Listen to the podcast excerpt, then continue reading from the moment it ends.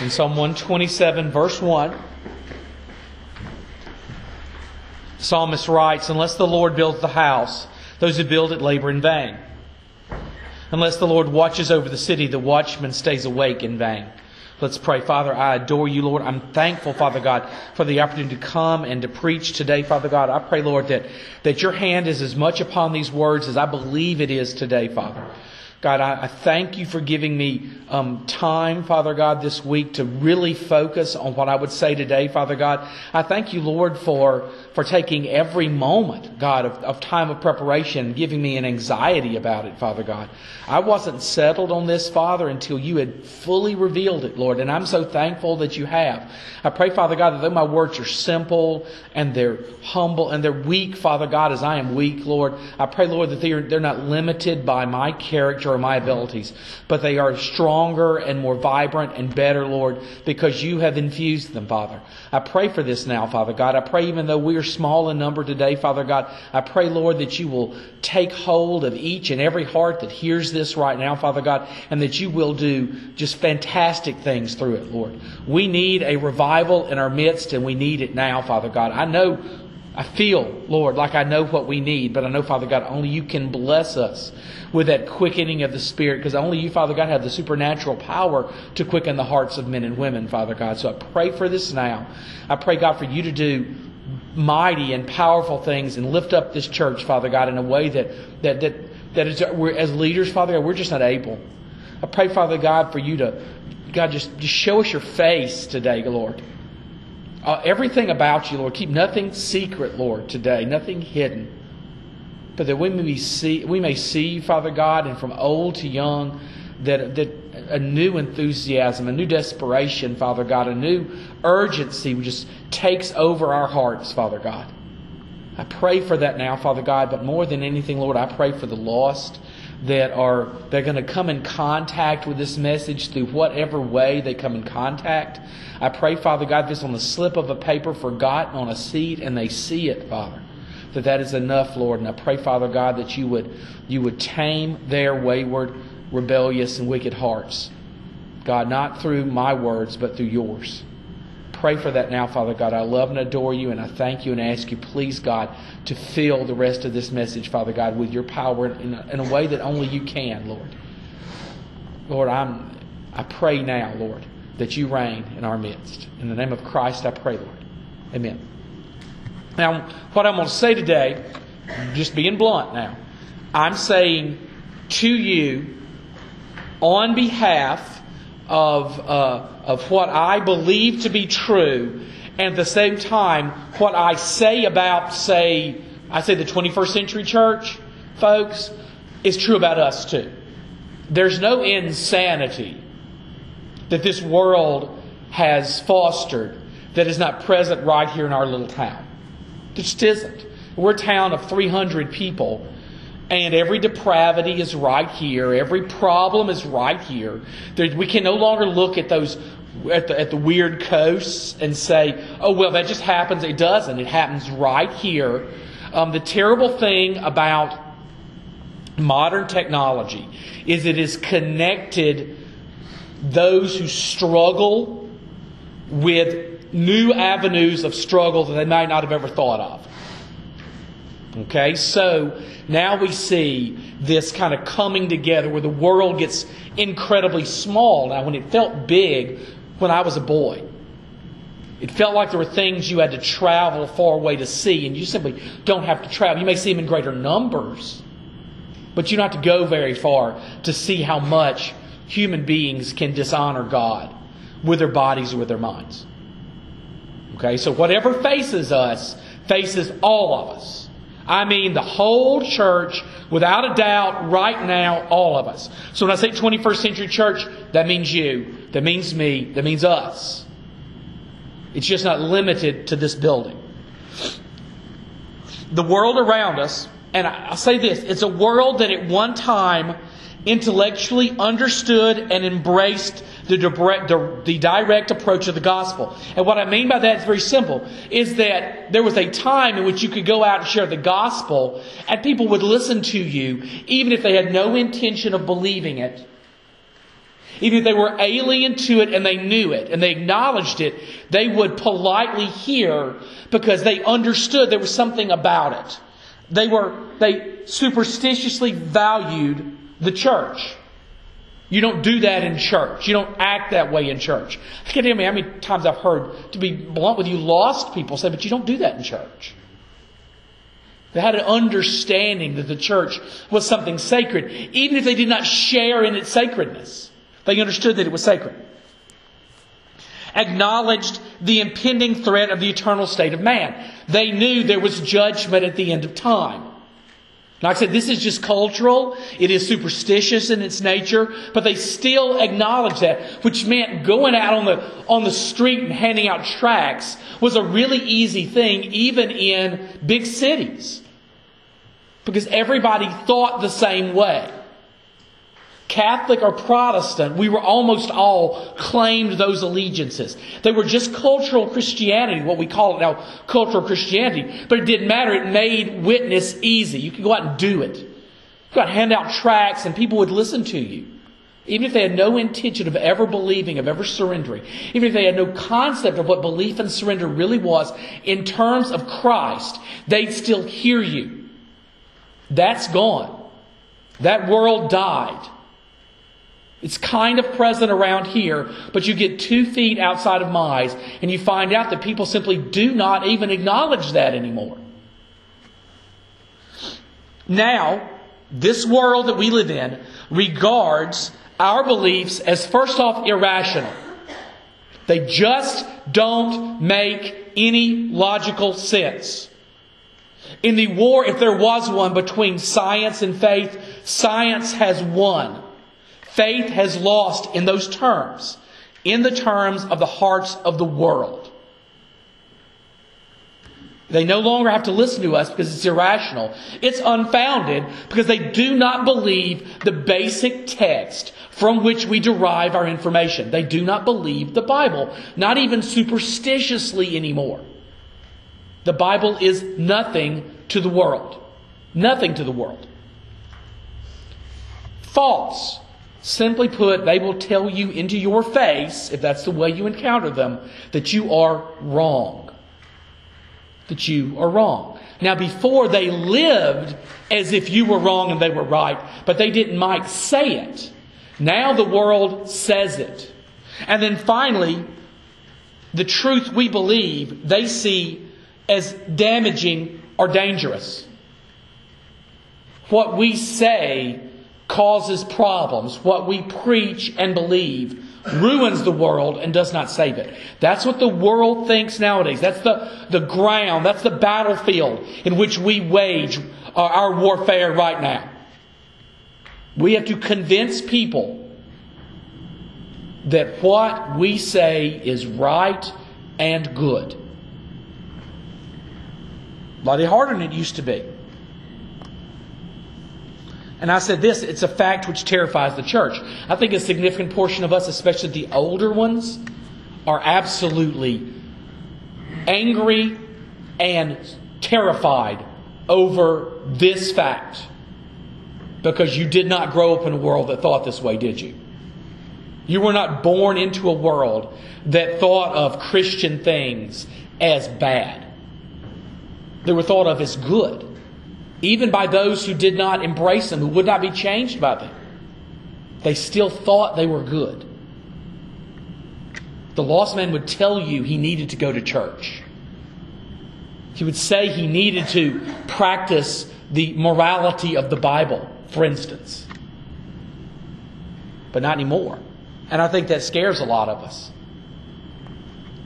Moses spoke to dread in his time and ours when he wrote Deuteronomy 31 6. He said, Be strong and courageous. Do not fear or be in dread of them, for it is the Lord your God who goes with you. He will not leave you or forsake you. A sacred promise from Moses, not just to the Israelites, but to all of us who through circumcised hearts would long for the kingdom of God. The saved believers can hear this and say, That's a promise from God to me. He will never leave me nor forsake me. God goes with me. Wherever you go, whether it's our girls that go to international missions or it's right around the corner, God goes with you. You are not alone. You do not depart in His name alone in this world, but you do so in and through His power. You have as much health and as much brain and as much passion as He will give you and He needs you to have, and that is infinite. He's not through with any of us. Your health keeps you from nothing, your age keeps you from nothing. It is only limiting if you allow it to be limiting. There's only a cage around you that you construct of your own lack of faith. That's the only one on the verge of the fulfilled promises of God. The great leader Moses, he lashed out at that lingering fear. Because what I, I, you know, I'm just rationalizing my way into this passage. But Moses knew what had brought those Israelites to that moment of the destruction of an entire generation. They looked out into the Holy Land, a place designed for them, and they saw nothing but fear. Nothing but fear.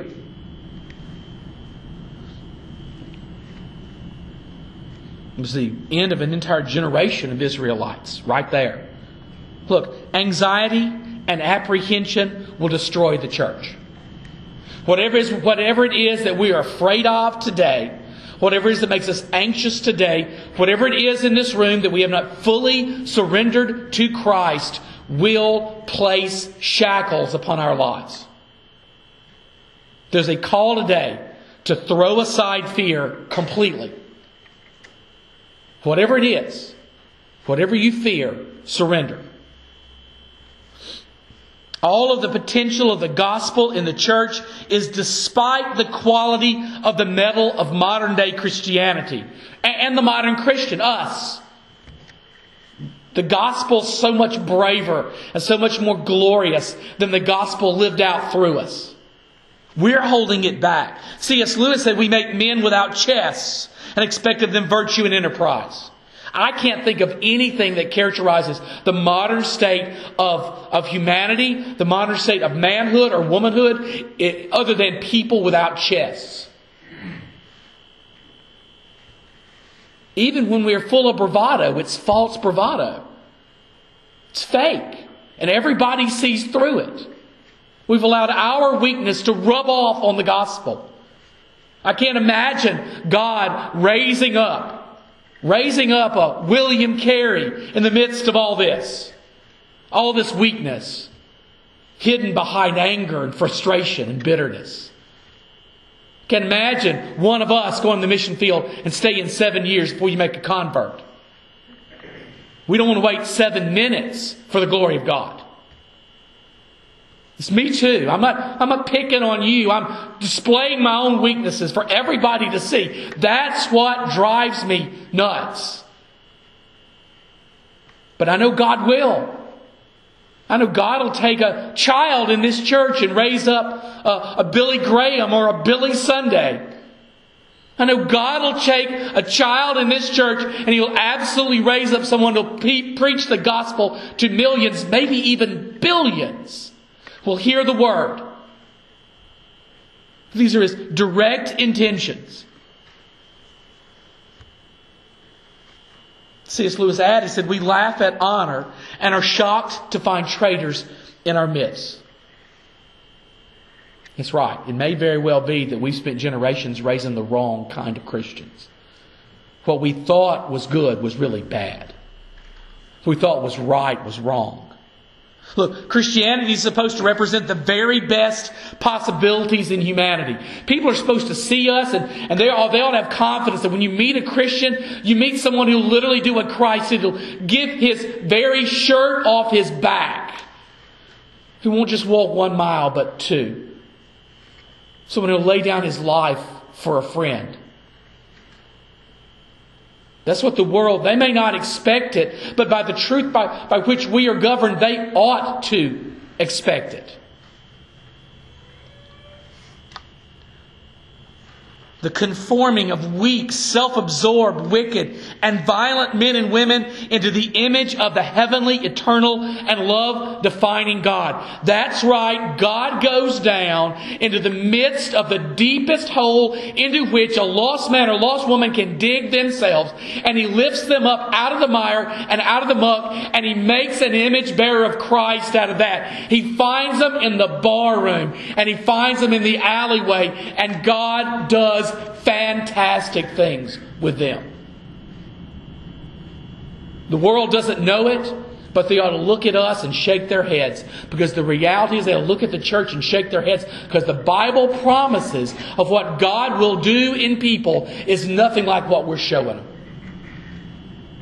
The greatest example, God took a fire breathing hater of the church killer, murderer, and humbled him on the Damascus Road and brought the gospel to the world through him. He took the church's worst enemy and changed his heart. What'll he do with you? What'll he do in your sin? What'll he do in us? What'll he, what'll he do with a church this tiny?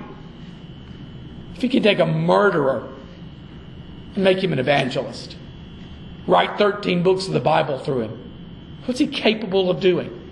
There's no limit. There's no limit. Look, everything about the gospel is the power and might of Christ on display.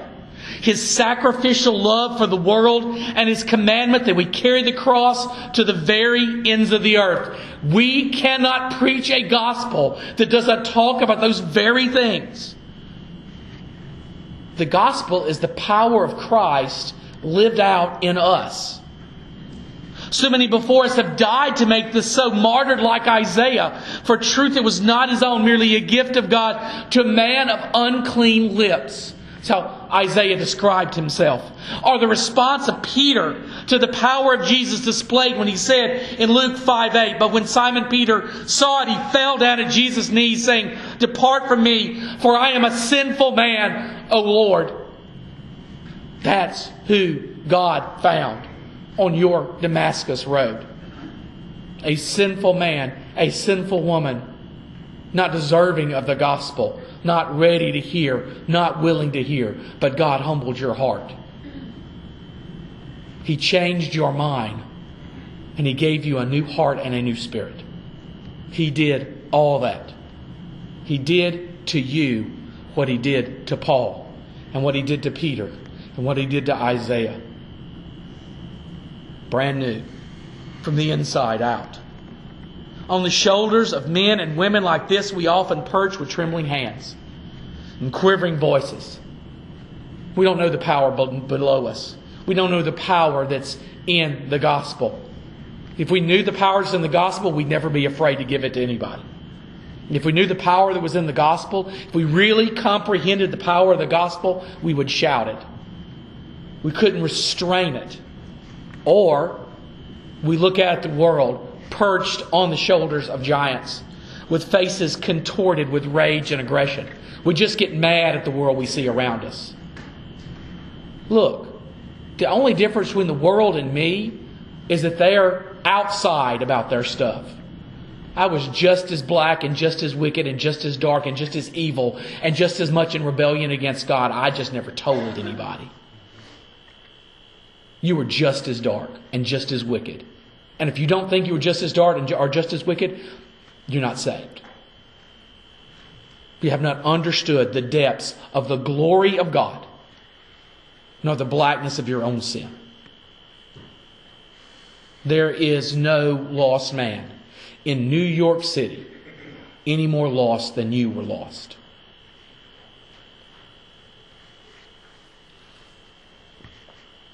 Our response to the issue of the rebellion of the world from the perfect order of God cannot be one of anger or fear. Both of those are out. Both of those are out. Not human anger or human fear. We must never give in to the crippling effects of terror or wrath. You don't be afraid of it, and don't let it make you mad. God doesn't need me to get mad in His place.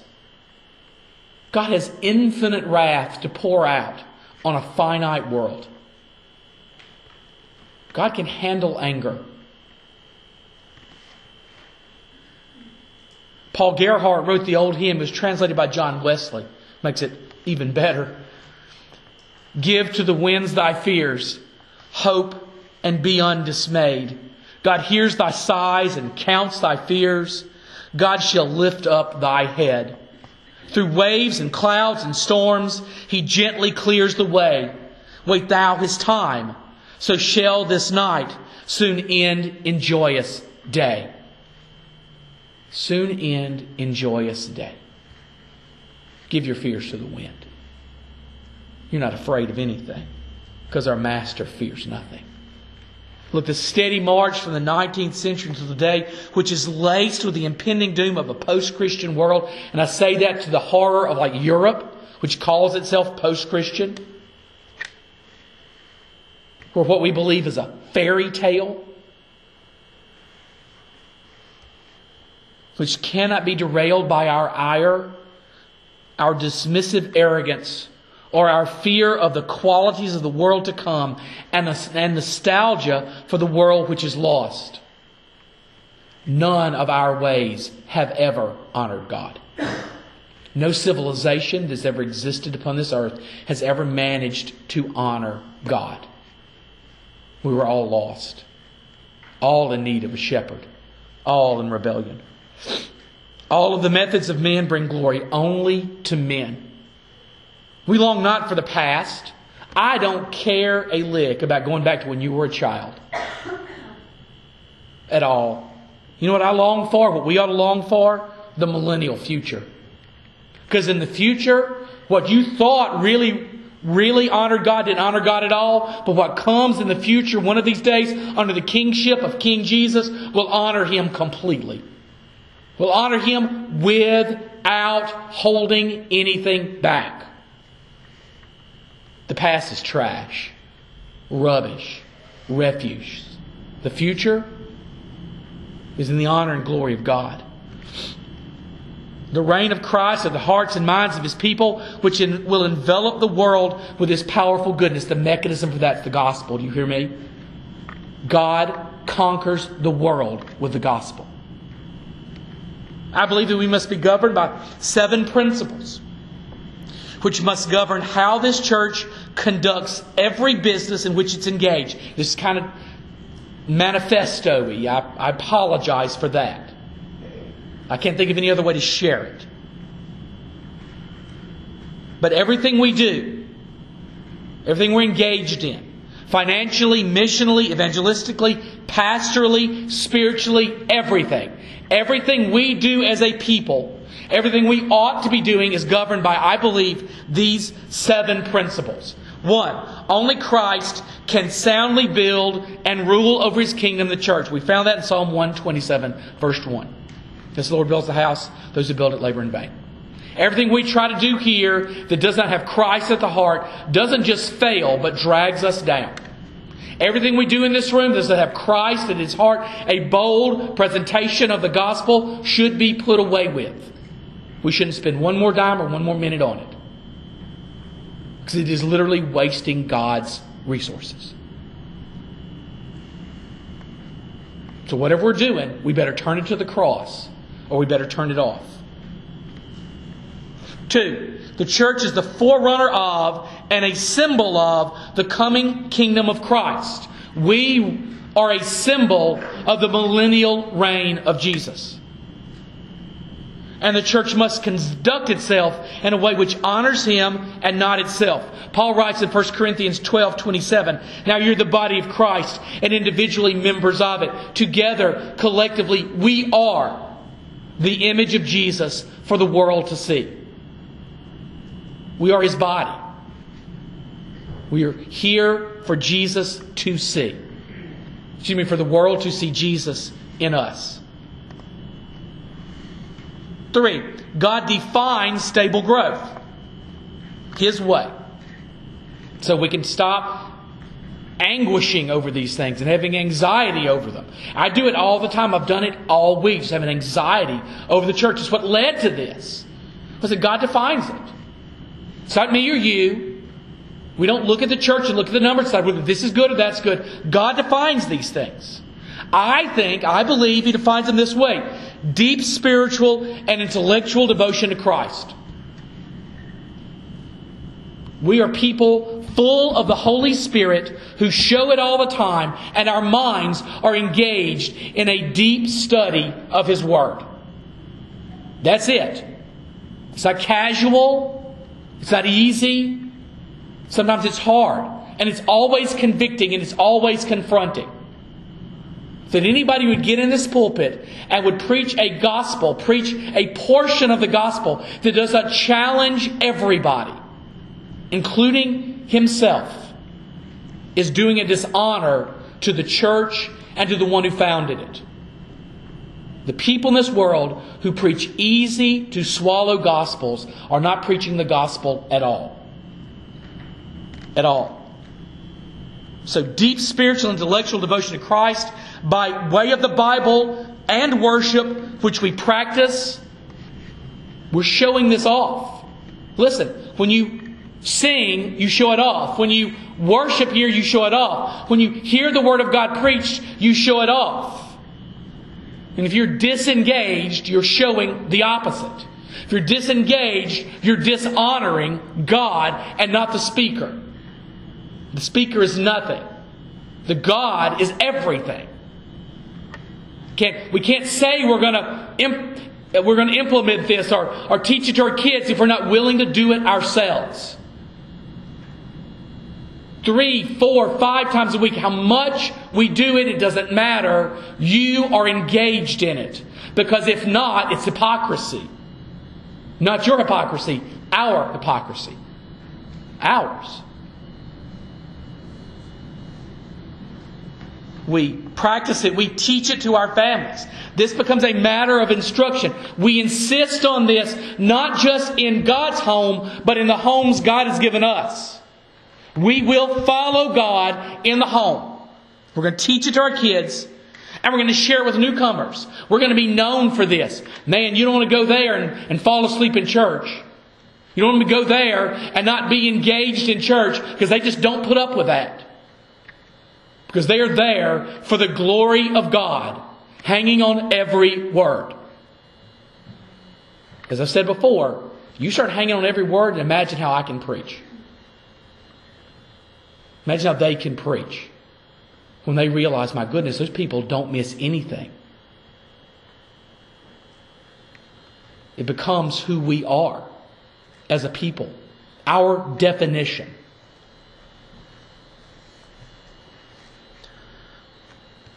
Luke writes in Acts 9 31, which says, So the, the church throughout all Judea and Galilee and Samaria had peace and was being built up, and walking in the fear of the Lord and the comfort of the Holy Spirit, it multiplied.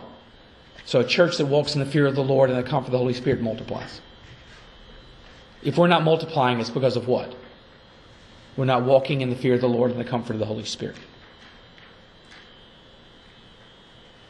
It has a direct corollary to us. Four, our church will only survive if we become willing and dedicated commissioned soldiers in the work of Christ, fostering His kingdom through evangelism and missions. In other words, if you're not growing, you're dying. If you're not busy living, then you're busy dying. Now, this is not about your pastoral staff. It's not about your leaders or your Sunday school teacher.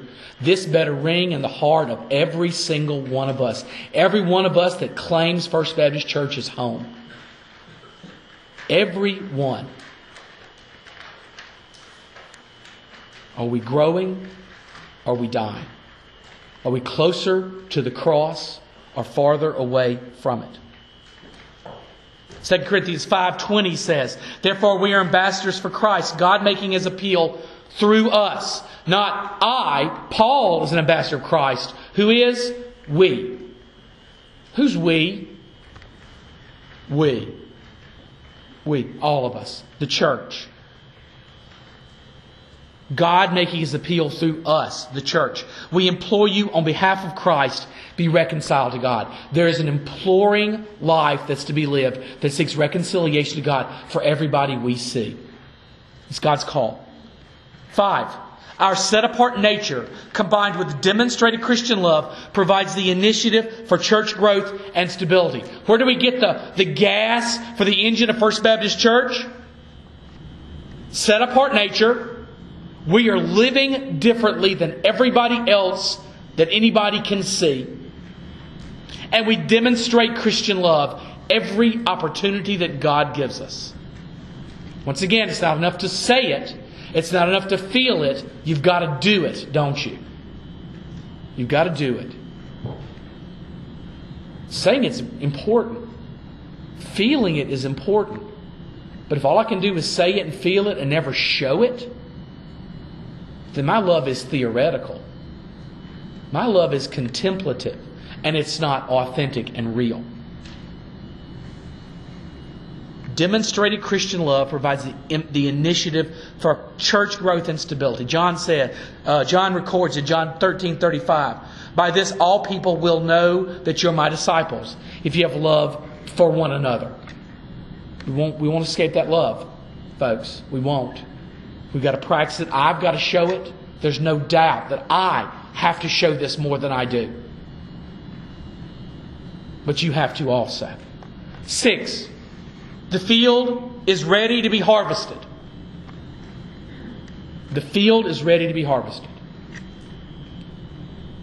I read a statistic when I first came to First Baptist Miles. I don't know if it's still true. I shall use it because I imagine it's not that much different but roughly 75% of Smith County does not regularly attend a church. 75%. We have 41 Southern Baptist churches. The overwhelming majority of them are almost empty on a Sunday morning. So we don't have to go very far to find lost people, do we? We are literally surrounded by lost people. Everywhere you look, there's a lost man or a lost woman, a lost family. Everywhere you look. And we've discussed it this way before, what I've called generational lostness. Great grandpa, great grandma wasn't born again. You go back generations and they've never known the Lord. We may have a lot of work ahead of us, but we don't have to drive far, do we? It's not a long journey. Harvest is ready to be harvested, prepared for the coming kingdom of God by His supernatural efforts, and no delay is required. Do not say there are four months when comes the harvest. Look, I tell you, lift up your eyes and see that the fields are white for harvest. The fields are white for harvest. They're ready. God has done the work. All we have to do is go. Right now, in an instant. Go, it's ready. Seven, finally, we must pray every day, live every day, serve every day, preach every day, listen every day, and worship every day as if the future of this church depends on it. Because it does. There are no Sundays off. There are no Wednesdays off. There's no Sunday night in which you just mail it in. There's no Monday night or Tuesday night or Thursday night or Friday night or Saturday night in which we can just sit back and say, God doesn't matter. Because I'm telling you, somebody's watching and judging all the time. If you think you can be one person in these pews and another person at work, you're fooling yourself. If you think you can live the way you want to at a ball game and come in here and sing praises with the same mouth, you are lying. Lying. The only way to dig yourself out of the very doldrums in which the church has found itself in the 21st century is for us to start to live, to demonstrate the gospel and not redefine it. To demonstrate the gospel in a way that impresses the world. God may call upon us to die in a way that shakes the world because He's always done it. He's overthrown monarchies with the blood of the martyrs. So, why in the world would he do it now?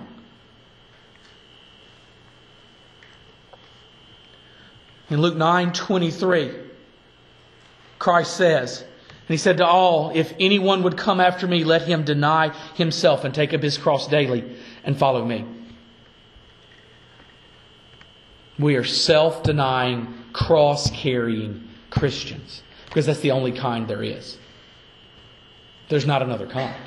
There's not another person, another way you can follow him but the way he's given us. We can't stay in the rear with the gear. We're all on the front lines of a fight for the, for the truth of the gospel. Or we're not only not engaged, by our, our example, we are enemies. We have made enemies of the truth. Look, before us is a battle which will be won if fear does not rule the day. And self satisfaction gives way to God dependency and the urgent, faithful witness of the truth to the world. And that's right. It starts in your pew right there with your body. Don't look at me. Don't look at Brian. Don't look at Kyle. Don't look at your deacons. Don't look at anybody else. Look at the person in the mirror. That's who it starts with. It starts with you now. It's not enough for us to be right. We are right. But we must behave rightly, devoid of contradictions. Convince others of the righteousness of our cause and the truthfulness of our beliefs. We must believe them so passionately and so pa- powerfully that we put, we put the, the anger aside when people disagree with us. We put aside fear. And the meekest little grandma will slay the world with her faith.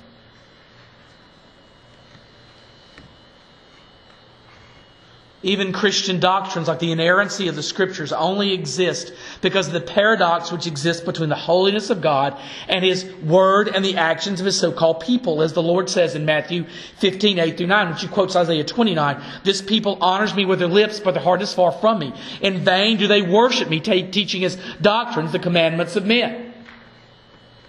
Even then, at the dawn of the church age, those who should have known better were practicing a hollow and weak and foolish faith that impressed nobody, not even the lost. The lost wouldn't fall for it. An accusation against the Pharisees, it sure is, is a warning to the church. Vanity can never characterize our worship or our dedication.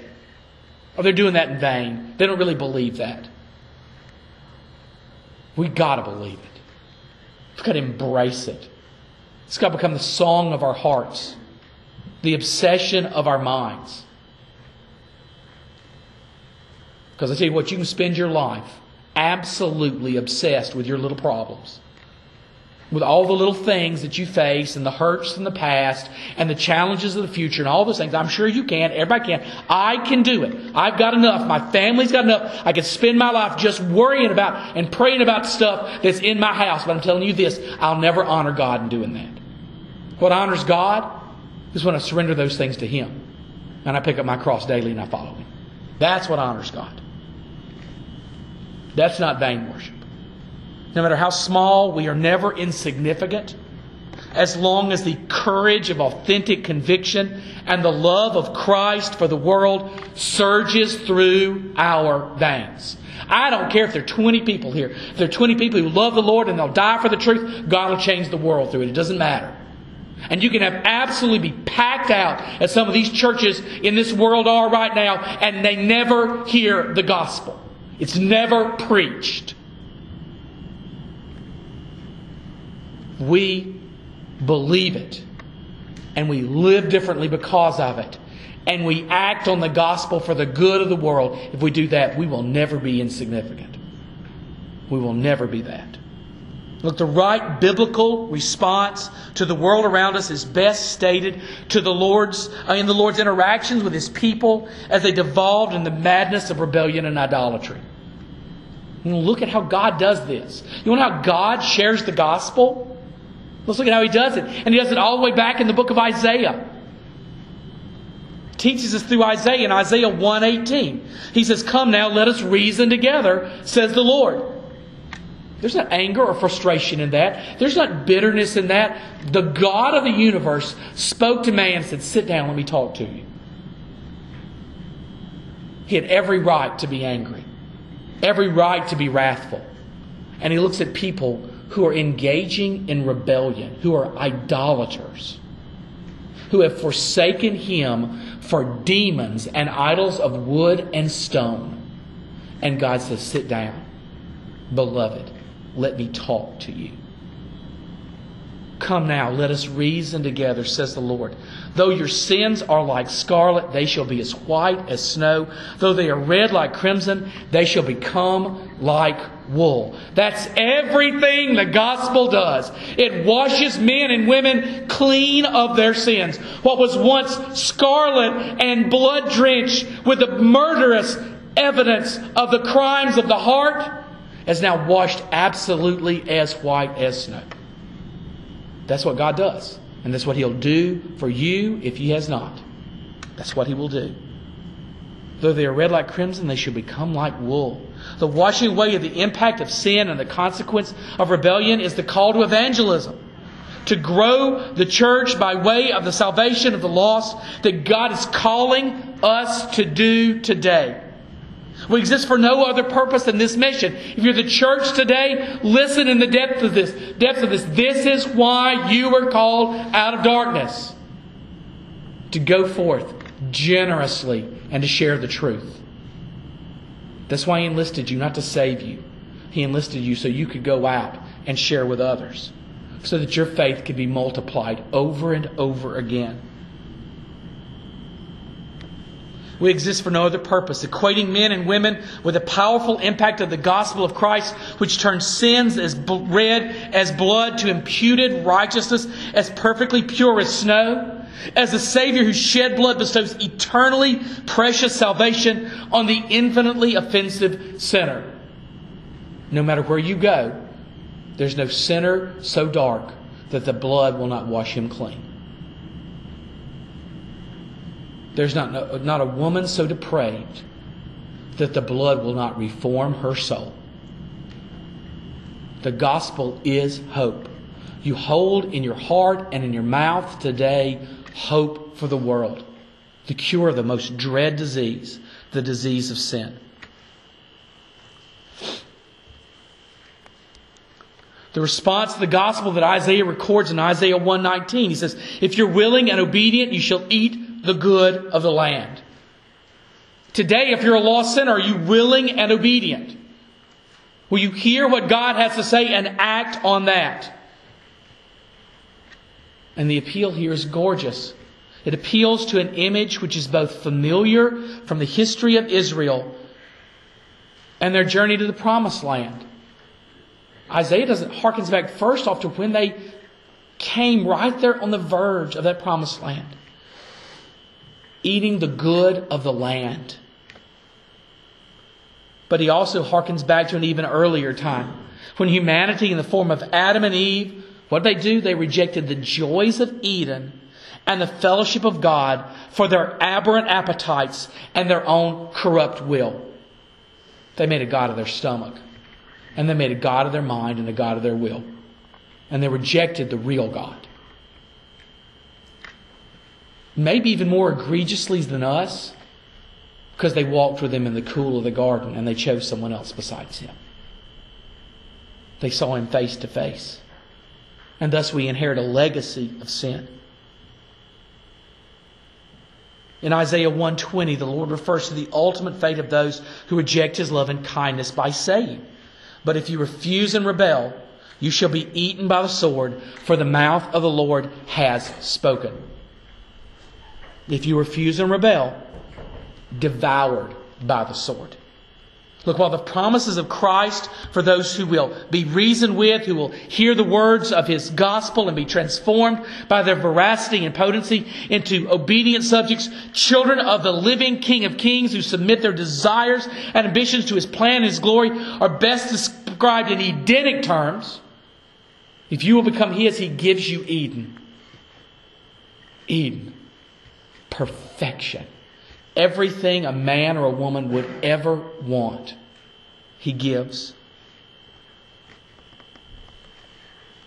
That was God's intention for His people all along. Perfect, everlasting, infinitely satisfying life forever. That's what he wanted. God never wanted sin. This is what he wants. He wants an eternity in heaven. To reject the gospel is to reject life eternal in favor, favor of infinite death, everlasting suffering. It's related to our hearts by the words of Jesus in Mark 9:48 which says, "Where their worm does not die and the fire is not quenched." The consequences of rejecting Christ are only understood through hellish terms. Pitiful images of eternal anguish. To reject the gospel is really to reject life eternal because we rejected the God of the gospel. The end of the gospel for men and women is either prosperity and embracing the cross the love of Jesus and a life lived for Him, or it is an eternal bondage and death by the infinite demands of justice and retribution. It is clear and it is absolutely, absolutely as simple as life or death. Life or death today. Everlasting life or eternal death.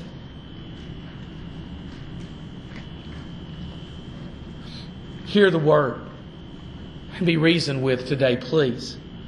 Obey, obey and be made new because Christ Jesus is calling you today. Let's pray.